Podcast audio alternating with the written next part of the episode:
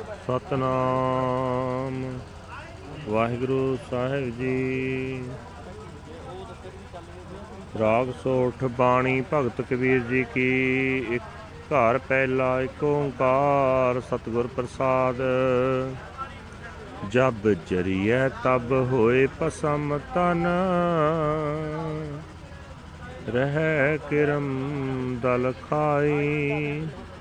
ਕਾਚੀ ਗਾਗਰ ਨੀਰ ਪਰਤ ਹੈ। ਯਾ ਤਨ ਕੀ ਇਹ ਹੈ ਬਡਾਈ। ਜਬ ਜਰੀਐ ਤਬ ਹੋਏ ਪਸਮ ਤਨ। ਰਹਿ ਕਿਰਮ ਦਲ ਖਾਈ। ਕਾਚੀ ਗਾਗਰ ਨੀਰ ਪਰਤ ਹੈ। ਯਾ ਤਨ ਕੀ ਇਹ ਹੈ ਬਡਾਈ। ਕਾਹੇ ਪਈਆ ਫਿਰ ਕੋ ਫੁਲਿਆ ਫੁਲਿਆ। ਜਬ ਦਸ ਮਾਸ ਉਰਦ ਮੁਖ ਰਹਤਾ, ਸੋ ਦਿਨ ਕੈਸੇ ਭੁਲਿਆ ਰਹਾਉ?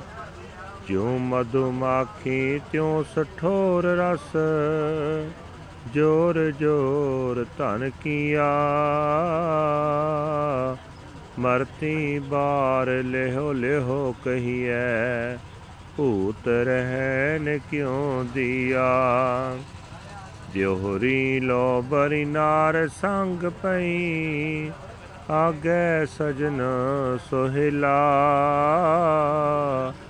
ਮਰ ਕਟ ਲੋ ਸਭ ਲੋਗ ਕੁਟੰਬ ਭਇਓ, ਆਗੇ ਹੰਸ ਅਕੇਲਾ।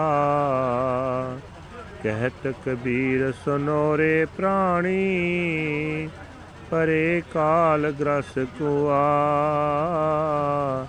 ਝੂਠੀ ਮਾਇਆ ਆਪ ਬੰਧਾਇਆ, ਜਿਉ ਨਲਨੀ ਭ੍ਰਮ ਸੁਆ। ਕਹਿਤ ਕਬੀਰ ਸੁਨੋਰੇ ਪ੍ਰਾਣੀ, ਪਰੇ ਕਾਲ ਗ੍ਰਸ ਕੁਆ। ਝੂਠੀ ਮਾਇਆ ਆਪ ਬੰਧਾਇਆ। ਜਿਉ ਨਲਨੀ ਭ੍ਰਮ ਸੁਆ। ਵਾਹਿਗੁਰੂ ਜੀ ਕਾ ਖਾਲਸਾ, ਵਾਹਿਗੁਰੂ ਜੀ ਕੀ ਫਤਿਹ। ਵਾਹਿਗੁਰੂ ਜੀ ਕਾ ਖਾਲਸਾ, ਵਾਹਿਗੁਰੂ ਜੀ ਕੀ ਫਤਿਹ। ਇਹ ਹਨ ਅੱਜ ਦੇ ਪਵਿੱਤਰ ਹੁਕਮ ਨੇ ਹੁਕਮਨਾਮੇ ਜੋ ਦਰਬਾਰ ਸਾਹਿਬ ਸ੍ਰੀ ਅੰਮ੍ਰਿਤਸਰ ਤੋਂ ਆਏ ਹਨ। ਭਗਤ ਕਬੀਰ ਜੀ ਦੇ ਰਾਗ ਸੋਠ ਵਿੱਚ ਉਚਾਰਨ ਕੀਤੇ ਹੋਏ ਹਨ। ਘਰ ਪਹਿਲੇ ਸੁਰਤਾਲ ਦੇ ਵਿੱਚ ਗਾਉਣ ਦਾ ਹੁਕਮ ਹੈ। ਪਰਮਾਤਮਾ ਇੱਕ ਹੈ, ਜਿਸ ਦੇ ਨਾਲ ਮਿਲਾਪ ਸਤਿਗੁਰੂ ਦੀ ਬਖਸ਼ਿਸ਼ ਦੇ ਨਾਲ ਹੁੰਦਾ ਹੈ। ਕਬੀਰ ਸਾਹਿਬ ਜੀ ਫਰਮਾਨ ਕਰਦੇ ਹੋਏ ਕਹਿ ਰਹੇ ਨੇ ਕਿ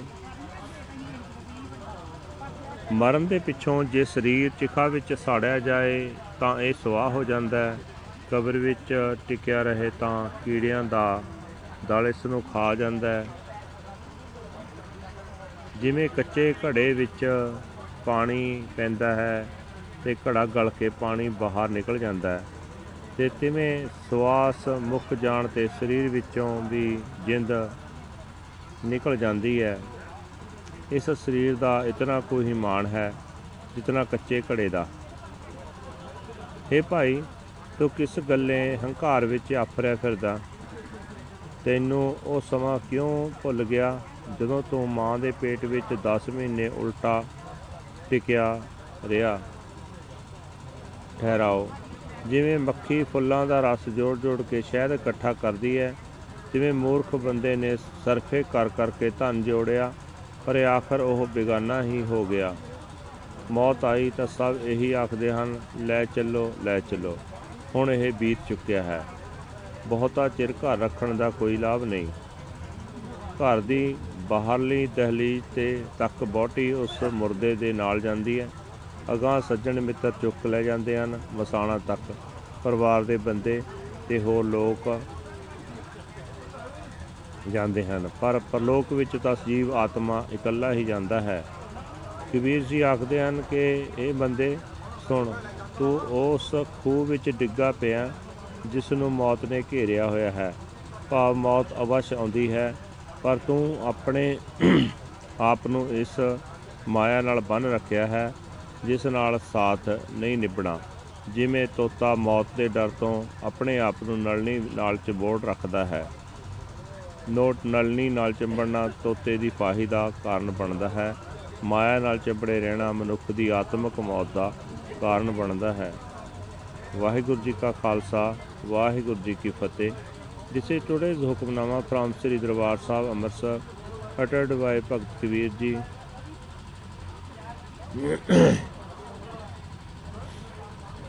house first god is one which is uh, obtained by the grace of the guru Kabir ji says that when the body is burnt, it turns to ashes. If it is not uh, cremated, uh, then it is uh, eaten by armies of worms.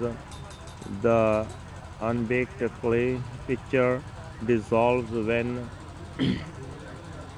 water is poured into it. This is also the nature of the body.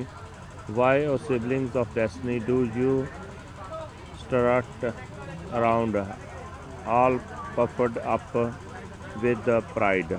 Have you forgotten those days when you were hanging face down for ten months? Pause. Like the bee which collects honey, the fool eagerly gathers and collects wealth. At the time of death, they shout, Take him away, take him away. Why leave a ghost lying around? His wife accompanies his, him to the threshold, and his friends and companions beyond.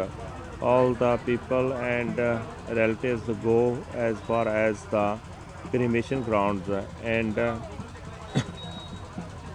then the soul swan goes on alone.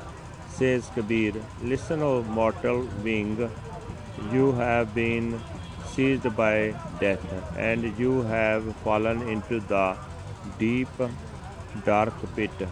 You have entangled yourself in the false wealth of Maya, like the parrot caught in the trap. Waheguru ji ਕਾ ਖਾਲਸਾ ਵਾਹਿਗੁਰੂ ਜੀ ਕੀ ਫਤਿਹ।